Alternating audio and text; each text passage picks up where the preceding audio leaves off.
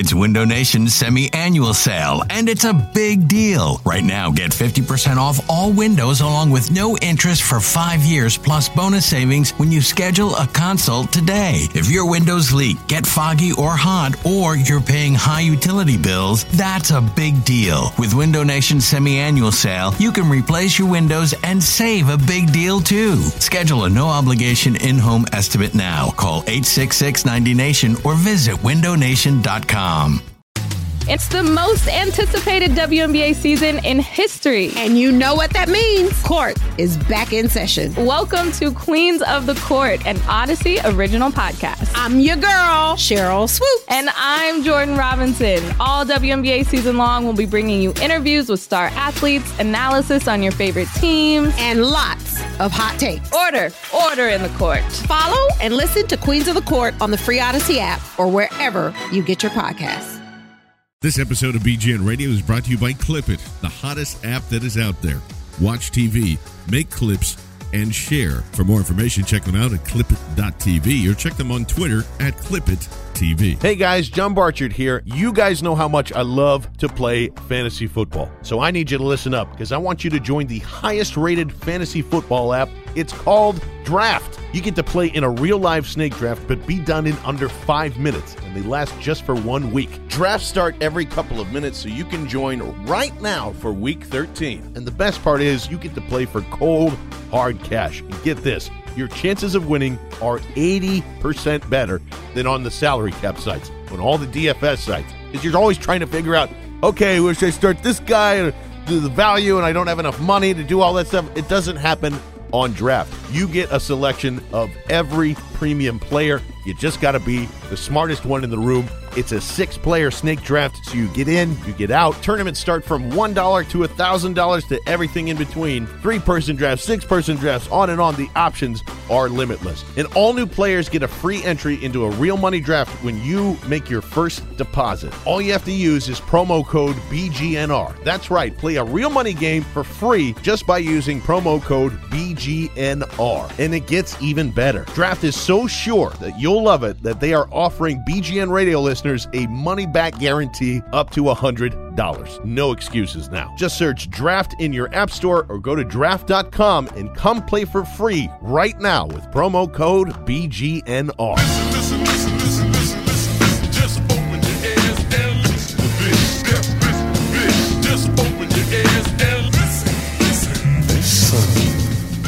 Welcome into the 16th episode of the Counterpoint Podcast, brought to you by BGN Radio and BGNRadio.com. I'm your host, Jack Fritz. As always, and guys, the Eagles survived another trap game this weekend. Crazy. I thought it was supposed to be another trap game with this with this Bears team coming in here. They're super frisky and and whatever. Uh, guess that wasn't the case at all because the Bears got absolutely throttled. Negative six yards rushing. The Eagles defense has allowed one touchdown in the month of November. And it was in garbage time against the Broncos. Now, with all that being said, I'm going to pull objective Lombo here. And they've been playing some bad quarterbacks. But still, one touchdown in a month, and the only time it came was in garbage time? So that's some good stuff right there. And and once again, we can trust this Eagles team. I mean, I think Eagles teams of past maybe have a slip up game here and there, but this team has just not shown it. And it's because of that defensive line and it's because of that quarterback. And man, was that quarterback special on Sunday. Now he did miss some deep throws, but he also did he did he did Carson Wentz stuff that only he can do, like that spin, and he is just the the Wentz swagger is on another, on another level, and on a level I never thought I'd see from him, Uh, because he just he, like I said last week, he seemed like a goober. But he's like throwing fist pumps on first downs. He's like swagging in the end zone with the celebrations. The Eagles are swagging all over NFL teams. They, they they they punch you in the mouth. They play rough, tough football.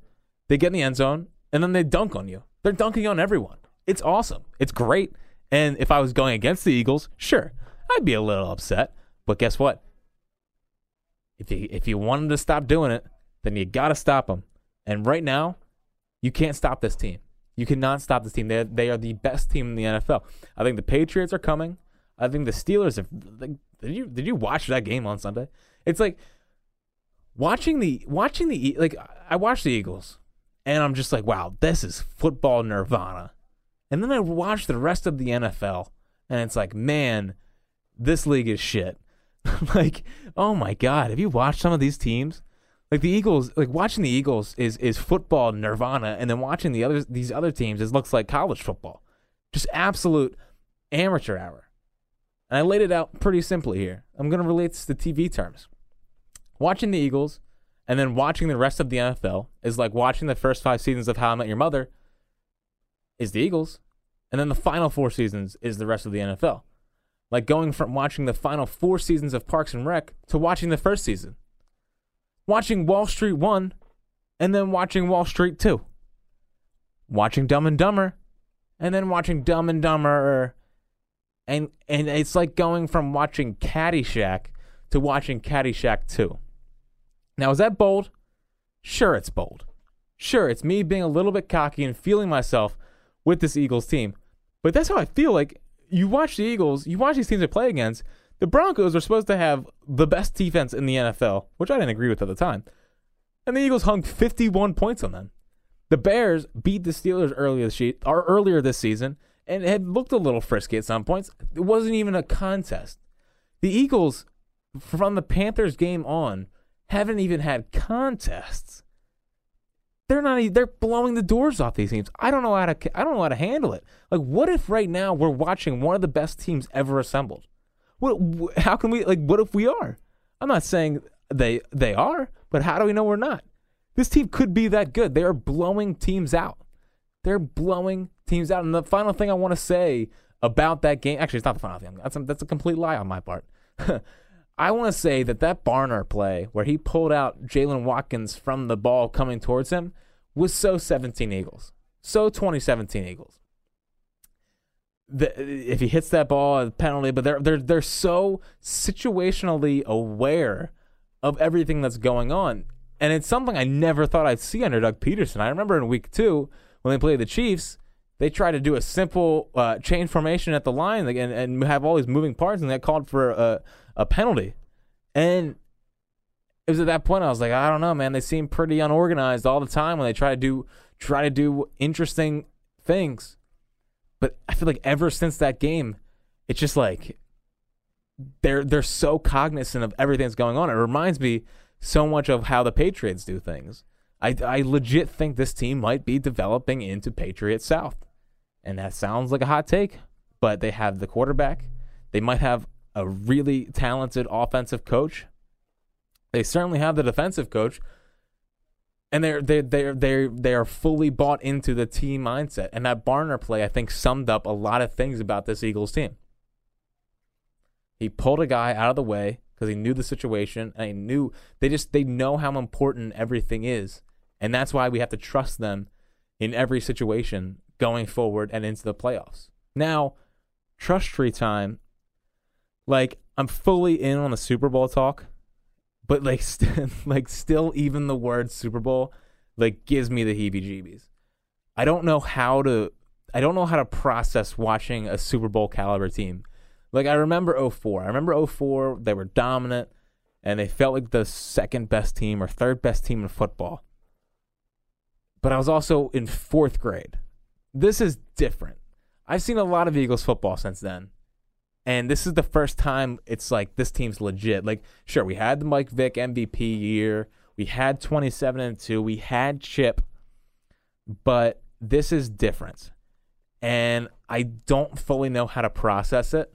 And like I'm fully outwardly confident in this team. Like on the outside, everything's fine. On the inside, sort of dying. Just a little bit. Just a little bit. Because like I love the Super Bowl talk. I think they're a legit Super Bowl contender. It's just like still when I hear the word Super Bowl, I definitely get a little bit concerned. But let's check in on the Doug Pederson confidence meter. I was about to dock Doug big time for this post game speech. Hey, nothing's ever easy. Nothing is ever easy in this business, and I and I I, I know this from being around this game. You get everything you deserve and you get everything that you put into is what you're going to get out. And right now you're standing here 10 and 1, man. 10 and 1. 10 1. Hey, coaches and players, right? Coaches and players. That's a heck of a job. You take whatever circumstance you have that week and you just put it aside and you go dominate. That's what great teams do. Okay? Great teams do that and they dominate their opponent. Talked about it last night. This season's a marathon. You don't get medals for winning for going 18 miles or 19 miles. You get medals for finishing the race. You guys are doing a great job, man. I'm so proud of you. So proud of you. All right? Again, 10 and 1, man. Best team in football. Best thing about this team, man, everybody's contributing. I'm saying as we go back and evaluate yourself, man, think about what you bring to the table, man. Bring it every week. These next three weeks, man, this is our season. We got to get it. Turn it up another notch. These next three weeks, man, get your mind right. We're gonna be on the road. We're really gonna show this league what we about now. We ain't even done. Ain't even close to being finished, man. Family on three. One, two, three. Family. So I'm cool. I, like I just didn't love that Doug speech, and here's why I didn't love that Doug speech is because I feel as if Doug only had nine speeches ready to go before the season. That seemed like it was a speech he he wasn't quite ready to to dish out yet. It it it dropped from a ninety percent to an eighty seven percent. I needed Big Balls Doug to come in there after a big thirty one to three blowout and come out big dick swinging, and he didn't do that. He seemed a little bit unsure of what he wanted to say, and I didn't like that one bit. It it felt as if he only had nine of those speeches ready to go. His preseason pr- prediction might have been nine and seven, and it came out with the same like, you know, so proud of you, and hey, wins are easy. Wins aren't easy in the NFL. Well, you know. You're the best team in football, and you just play the Bears at home. Like it should be a semi-easy win if you don't come out and and and, and choke on yourself. Basically, like I don't know. So I, I, I docked Doug a few points, but he totally won me back with this. Jeffrey said at the beginning of the year that a, a young quarterback, when he starts his first year, he you know learns what he learns. The second year, he makes a, a few more steps, but his third year and fourth year is when he kind of explodes. Have we seen maybe a premature explosion, or is there still an explosion? Um, rephrase. all right, uh, let's regroup here. Let's regroup. Um, All right, press now.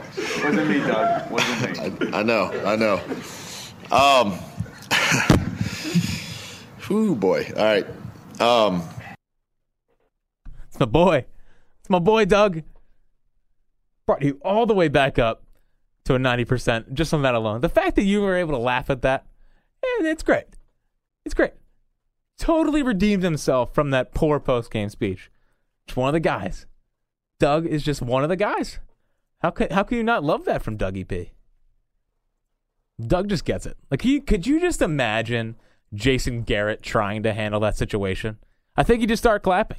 And speaking of the clapper, how has it been 10 minutes into this show and I haven't mentioned Thanksgiving yet? Because holy shit, is it all falling apart down there in Dallas? They had a bench Dak hashtag going after the game. Dak is trash. I was watching the game at Jill's cousin's house, and you know I was just sitting there pretty quietly, uh, and didn't really have much to say. Wish there was more beer there. There wasn't enough beer. I, I, I had two beers. I wish there was more beer. So I was a little bit down because of that. But I'm watching the game, and you know it's going pretty well. And then Dak throws those picks, and I stand up, arms raised to the sky, saying he's trash in front of Jill's whole family, and no one really got it. But I didn't care. I didn't care if I made a fool of myself because it just makes me so happy. And of course, Kian was like, fucking, I, I didn't want to do it. I didn't want to do it. I didn't want to do it. But he makes you do it every time. Kian, after the game, is like, well, you know, some people were too high on on Dak's rookie year. You were too high on his rookie year, douchebag. Like you were the guy that was you were the guy that compared him to Peyton Manning at earlier this season. It wasn't even his rookie season. It wasn't his rookie season that you were comparing to Peyton Manning. It was earlier this season. It, he's a product of Zeke, and that's it. He cannot lead an offense by himself. And Adam Herman said it. Adam, Adam Herman said it best. Dak Prescott is struggling because he lost the best player on his offense. Carson Wentz, even though he lost Jason Peters and lost other key members, he is the offense. That's why he's not struggling. it's like, man, I was so happy. It made the rest of my thing. I was just walking around with a smile, and people were very confused. But you know, it's fine. I didn't care. I didn't care I made a fool of myself. Dak Prescott is trash, and the clapper, like, is how does Jerry Jones keep trotting that guy out there? I don't get it. I don't get it. He, does he need a yes man all the time? Because that's what it seems like. And also, seeing Sean Lee, Sean Lee on the on the sidelines was was just comical to me. Uh, I look forward to the Sean Lee injury every year, and seeing it on Thanksgiving made my Thanksgiving better. He's just like, he is a very very ugly person. Like he's just not a, not an attractive male at all. He's got a long face. He seems like a guy that would would be really really sad on a on a rainy day. Sean Lee, and seeing him mope there on the sideline as his team gets torched again by Philip Rivers. I think he was like 27 of 33. It was something absurd. But watching the Cowboys lose on Thanksgiving is a tradition unlike any other. They are a trash dumpster fire, like the lowest of low key dumpster fires since 95. You can take those two those two playoff wins. You can take the one Tony Romo playoff win. You can take your 13 and 3 record last year to only to lose at home in round 1 and shove it because the Eagles are here. The Eagles are here. They have a quarterback that doesn't rely on having the absolute perfect situation. He instead of of, of complaining about that makes his teammates better. The Eagles are getting to a point where they're going to be bringing in other teams' talent that they couldn't control, and they're going to be coming into this culture and turning and resurrecting their career. That's how I feel about Jay Ajayi. I don't think Ajayi's comments after the game were like, I need to get the ball more. I think he was pissed off about fumbling, which is great. But I think that he's in a winning culture now, and that's kind of changed everything. I think the Eagles are going to be the next team that takes your talent and then shoves it back in your face. That's how I feel. I'm just going to mention this for, like, you know, we're going to talk about Eliot Shorr-Parks for like a minute. I think I saved Eliot Shorr-Parks' career, and I think he's like mad at me. He's definitely mad at me. And I'll tell you why he's mad at me. He's mad at me because of this podcast I did like a month ago or a month and a half ago where I completely eviscerated him and Matt Lombardo. Now, since that podcast, Eliot has been great. He's had really good takes. He's been smart. He hasn't been clickbaity. And I think I am to thank for that. And what do I get as a thank as a thank you, Jack? I get cropped out of a photo with Barchard and Seltzer. We're all doing our nice little pregame show. We're all we're all talking. There's already a picture of all three of us. And Eliot goes in there and he crops out me and puts Barchard and Seltzer next to each other and says pod swag. Well, I'm sitting right there. I mean, come on, Eliot. You're doing good. You've been doing better.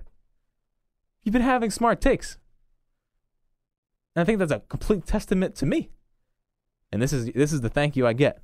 Now Matt Lombardo, on the other hand, he thinks he keeps saying that I just started watching football when I was 12, which is a really weird insult. But I mean, no, no, it wasn't. It wasn't since I was 12. It was since 2012. It's like four years ago, which is weird. It's a weird insult, but whatever. What can you do? I guess I uh, it's warranted mostly. We need to talk about Chip Kelly because when Chip Kelly signed with UCLA, I saw way too many Eagles fans. that were like, "Oh man, that's gonna be so great for Chip." What?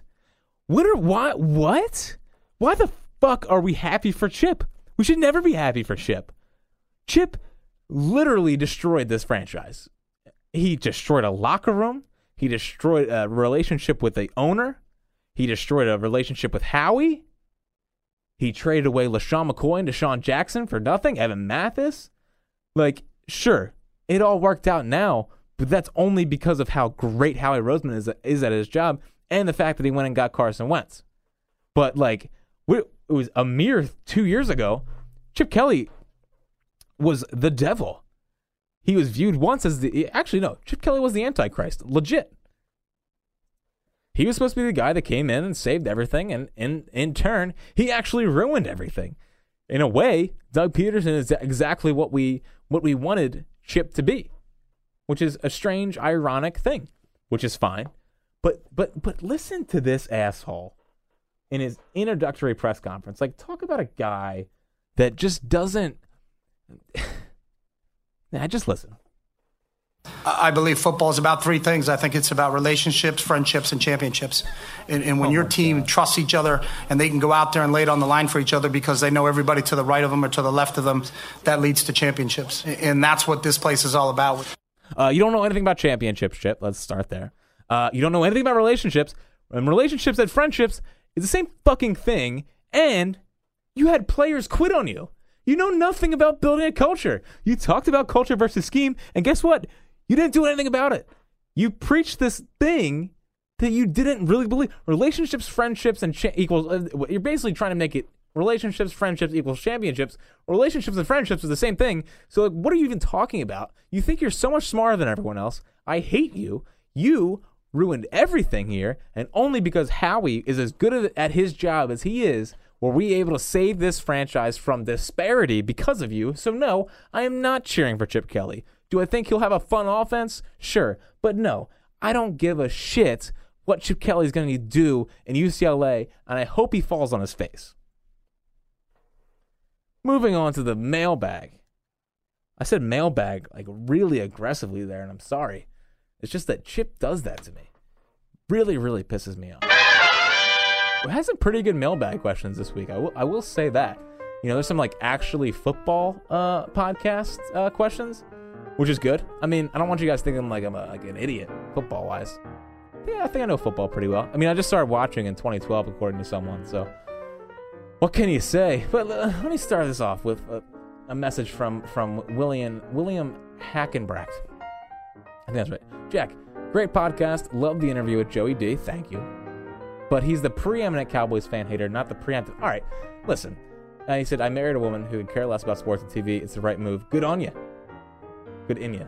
That's weird, though. Um, yeah, listen, I'm not a big, you know, not a big, big vocab guy. This is the trust tree. I thought you trusted that you knew what I was talking about, Bill. Come on, Bill. Help a brother out. I'm not, saying I'm that I had the smartest brain ever. Thought I thought it sounded pretty smart out of my head. And then I listened back and I was like, that was probably wrong. But like, come on, Bill. Don't be calling me out. I'm just kidding. You can call me. Out. I don't really care. All right, this is from uh, Jack Cole, a fellow Jack. Uh, Hi, Jack. I enjoy listening to your show and look forward to, to it every week. Well, thank you. I have a super funny take from last summer from Dak Pickscott. I see what you did there. We're the Cowboys. We're going to win the NFC East. Prescott said. Also, is Carson Wentz the true ginger prince? I saw that he looks exactly like Prince Harry. Until next time. Yeah, so Dak, that take didn't age well. And that's the classic. He, he he was he was pandering straight into Cowboys Nation, like, oh, we're the Cowboys, we're the best team in the like, uh, duh, we're going to win the NFC East. Even though there hasn't been a repeat NFC East champion champion since 2003, and even though you've won two playoff games since since 1995, I'm going to keep bringing that up. Uh, good take, Dak. Not and you're playing the worst football of your career, and you don't know how to fix it, which is even more hilarious. Look at da- look at Dak Prescott's uh, quotes after the Thanksgiving game. It's just the funniest thing ever. He's crumbling. He's absolutely crumbling. And yes, Carson Wentz is the true ginger uh, uh, prince, and that that fraud Prince Harry. Uh, uh, very very very good work by the Eagles Twitter account, uh, putting that picture up yesterday though. Very very good work. But yeah, like there's only one ginger Jesus, and that's Carson Wentz. All right. Uh, from Tom O'Neill. Now, this is like a really deep question. So, I mean, you know, you're going to have to bear, bear with me on this one. Uh, with Carson Wentz coming from a one AA school in 2016 to being the frontrunner for MVP in 2017, do you think that high school players, especially at the QB position, get way too caught up in playing at a big school? Is going to a smaller school, school or JUCO and starting for three or four years more beneficial to a QB than riding the pine and maybe getting a chance to start for one year at a school like Auburn, Ohio State, Clemson. Take Tommy Stevens, for example. I don't know if that's a real guy. I'm just going to trust Tommy here that Tommy Stevens is a real guy. Um, I know you're going to be pissed because I, that I picked the Nittany Lion. You are correct. I don't care about the Nittany Lions, and I like seeing their downfall every year. But uh, right now, he is obviously not an NFL talent. But what if he had gone to a school like Villanova or Delaware and started for two years? He potentially would have developed into a much better talent. And there are hundreds of players in the same position as Tommy. So, Carson's a bit different. And he's a bit different because he's from North Dakota. He knew one way, he knew one school that won all the time, and that's North Dakota State. And also, he was a wide receiver up until his senior year, and he was hurt his junior year, so he never played quarterback until his senior year. So he really didn't have a choice but to go to Auburn to, to go to a big school. So he had to choose uh, North Dakota State. Um, but even like Carson's senior year, he could have started anywhere in the country. I am a firm believer in going to a place to get reps and get as much talent, get as much, and then and they let the NFL come find you because eventually they're, they're not going to let a stone go unturned. They will go anywhere to find NFL talent.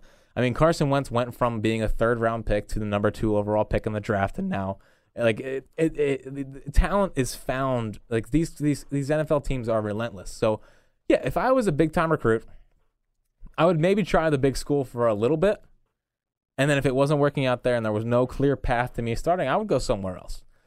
I mean, look at Joe Flacco. I mean, Joe Flacco was at Pitt, and then he went to Delaware, and then he got drafted. You know, I mean, it, it happens all the time. You don't have to go to a big time school to be good, but but it's just like you get you get sucked in with the recruiting visits, with the you know the, the facilities and the gear and the free all this and that, and you know it's important. But you can work hard anywhere you go. I mean, I I I mean, I played Division two baseball. It wasn't like I was some superstar athlete, but like I could have gone to little D1 schools. I could have done some things, but I chose Bloomsburg. Did I turn pro? No. Did I work that hard in college? No. So that's why. if you, you can work hard anywhere. But Wentz is a little different, though, because he was hurt and he wasn't a quarterback till his senior year. So that's why no schools really looked at him. And thank God, because he's ours now. Um, all right. All right, moving on to some from the Twitter account. Again, if you don't follow me on Twitter, but you listen to this podcast, you can always send your counterpoint questions to counterpointmailbag at gmail.com. Now, to the ones from Twitter. Uh, counterpoint question Would this team be 10 and 1 if Hard Knocks had decided to film the Eagles instead of the Bucs? The answer is yes, they would be. I don't believe in the Hard Knocks curse. I only believe that it hypes up bad teams. When you watch Hard Knocks, you convince yourself that team's a, a low key Super Bowl threat and Jameis Winston is a dark horse for MVP. That was a chatter preseason. Had the Eagles been on Hard Knocks, Carson Wentz would have had more MVP chatter. So I think I don't I think it would still be 10 and 1. I just think there would be more buzz about the Eagles. With that being said, I also don't want to risk it, and I hope the Eagles are never on Hard Knocks. Although it could be a year after winning a Super Bowl. Like as long as I have a Super Bowl locked up, we can be on Hard Knocks. But also, like, do you really want the Eagles on Hard Knocks? I mean, it'd be cool, but like, is Wentz really bringing much? Although he is swagger Wentz now, so maybe they would. Um, but let me get that Super Bowl first before you go with your Hard Knocks bullshit. HBO.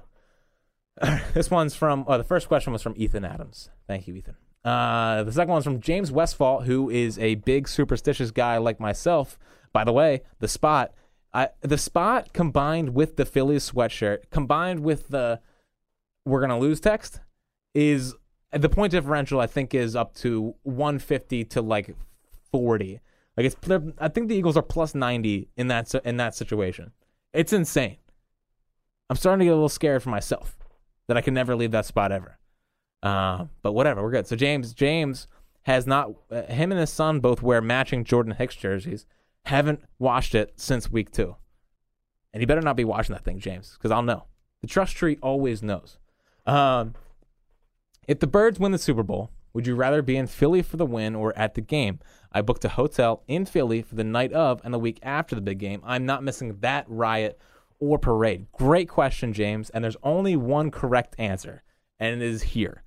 Being in the Super Bowl in Minneapolis, I cannot say Minneapolis, whatever being there with a bunch of corporate hacks or being here with 3 million of your closest friends is way cooler than being at the Super Bowl. And it gives you some insurance in case they do lose. Being in Minnesota, if the Eagles lose, sounds about like the worst situation I could ever find myself in ever because I'd probably be drinking and I'd be angry. I've never been in a fight, but I think that that night might turn into one, at least the opportunity. Here, we'd all just be sobbing in the streets. There'd be no fighting. There'd be a bunch of hugging, I think. Uh, yeah, no, this has been a big a big problem for me, and this is gonna be this is gonna be this is gonna be trust in the trust tree. Like I'm gonna be here for that game if they do make it to the Super Bowl. I'm not gonna be drinking. I'm not gonna be with my friends.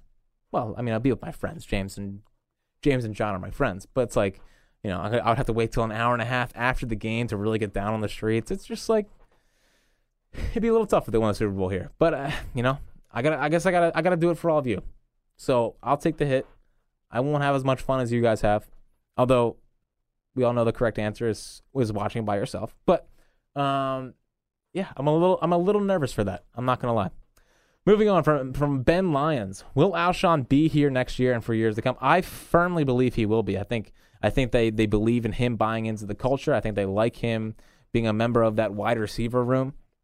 And these last four or five games, him and Wentz are really starting to get on the same page. I mean, I've said it many times. Like Wentz has never had a guy like Alshon to throw the ball to in any part of his career development as a quarterback. Alshon's a guy that you just have to trust will catch the football. And, and on Sunday, he finally really did it where he just threw it to a spot and let Alshon make his move. I mean, Alshon's been consistently putting up like five catches, 50 plus yards, and a touchdown. Because that, that's that's fine for me. I think he has the most red zone touchdowns in the NFL this year. Like Alshon's playing well. There's a there's a false narrative that he's not playing like a number one anymore. That's just not true. Uh, the Eagles spread the ball around a lot, and, and Alshon took a little while to get on a roll with Carson Wentz, but these guys are on a roll now. I fully expect to see Alshon here next year and for years to come. And um you know, I've I've learned to just not worry about the cap situation because I just I just I expect Howie to figure it out. He knows. He knows how to do this. I fully trust him. And it's gonna be okay. And I think no matter what, we'll come out of this with Alshon and we'll go from there. And I think Alshon's gonna be here for years to come. I, I firmly believe that. From our friend Neil Dutton over there across the pond, who probably doesn't understand a lot of the Philly jokes I make on this, but it's all right. Following up on last week's question, if Doug were to get shit faced, do you think he'd do karaoke? And what would he sing? He looks like a hair metal guy. So I took this question very seriously. Like I take every one of your questions. And I, I consulted two people here at WIP, one of them being James Seltzer. So again, if you have any problems with my answer here, my at is at Brandon Lee Gowden or at Brandon Gowden.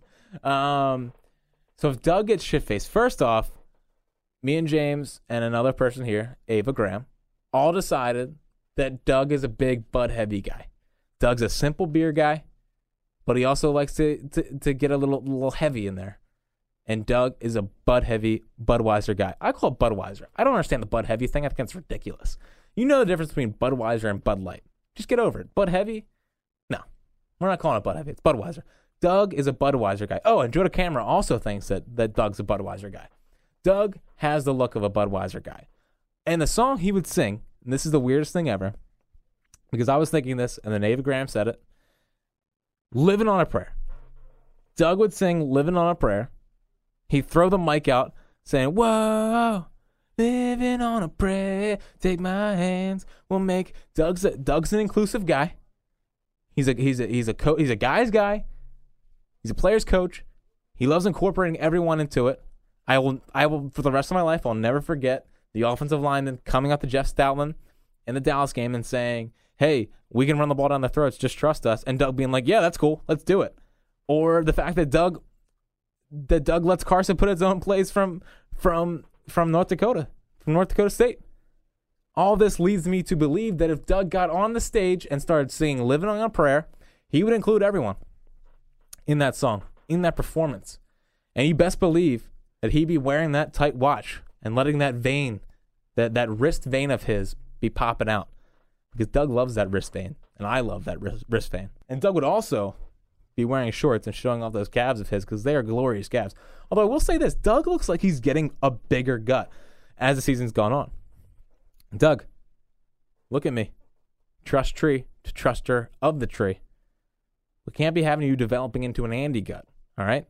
Hit the weight room. Get a little cardio in. Anyway, living on a prayer after like eight Budweisers. Moving on.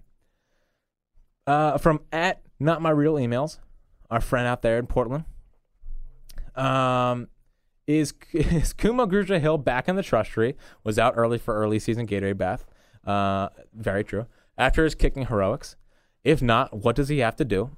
Further, are you a little sad the Eagles brought back Elliott and they didn't just go for it on every fourth down? Second one is a very valid point. Going forward on every fourth down was like I felt like the Eagles were revolutionizing football.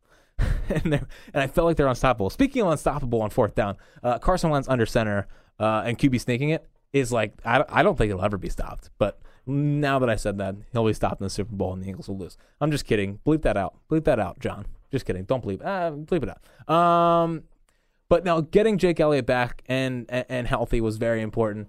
Um, and the fact that he that Jason Peters was on the sideline and he didn't miss a kick. Uh, there's no coincidence there at all.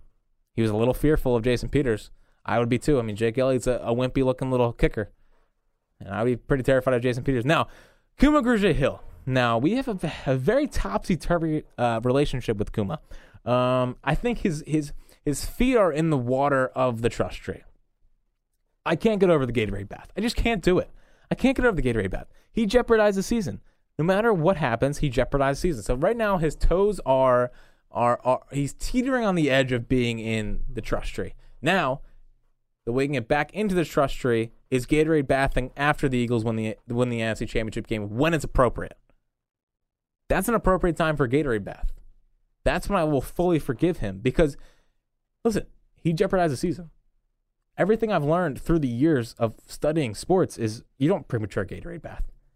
You don't have a premature explosion of a Gatorade bath, as Doug was talking about. So no, he's he's not back in the trust tree yet, but he's teetering on the line because of what he did in Dallas and how awesome that was. Let's get to what's the line saying. Um, the line's been fluctuating. I loved when it came out at, at plus five and a half because I thought it, I thought that was Vegas trying to make the line super big, just so that uh, so that a lot of people will take the Seahawks. And I love when they try to do this because it, I like when a lot of money is getting thrown at the Seahawks. They're trying to get people to take the Seahawks. And early, the line dropped down to three pretty quickly, which means a lot of money came back on the Seahawks. But now it's evened out. It's up to five, and I think that's good. And let's just talk about the Seahawks for a second. The Seahawks have lost at home to the Washington Redskins and the Atlanta Falcons. The Eagles should win this fucking football game. I want to beat that team so bad. I want to go into Seattle. I want Wentz to shut that whole stadium up and prove to the NFL that the Eagles are legit. And I think five is, I love that it's five because I think they're trying to get people to bet on the Seahawks because because the Eagles have blowing been blowing so many teams out. I think the Eagles will go into Seattle on Sunday and win. I'm riding a hot streak here on what's the line saying. The line is telling me that the Eagles are going to win on Sunday because they're trying to find a way for a team to or for people to bet on Seattle, and I don't think they would because I think the Eagles' front line is going to destroy Russell Wilson. I watched the Seahawks in week whatever against the Giants, and he had people in his face the whole entire game. Now that's the Giants front. This is the Eagles front. This team is focused. They want to prove to everyone that they've played teams and they're they can go in anywhere and win. Going into Seattle, I know they're depleted, but going into Seattle and winning puts a staple on this season. It is a sign that you are here for real. And and and having your rookie quarterback, not rookie quarterback, your young quarterback going into a place like Seattle and finding a way to win, I think is so important for the eventual Super Bowl run this team is going to go on. Win in Seattle this week. They are not nearly as terrifying as they were at, at preseason. Go to Seattle and beat that team. It's a it's a business trip. You have to win that game for for the rest of the national media to be fully in on you as a Super Bowl contending team. You can't lose to a depleted Seattle team at home. You just cannot do it. And I think this line is telling me that they're going to do it. The Eagles are going to do it. They're going to win in Seattle, a statement win, and it's all going to be glorious. I look forward to talking to you next week. That's going to do it for the Counterpoint Podcast. We'll be back next week after another Eagles victory. Calling it now. Eagles win by 10. We'll see you.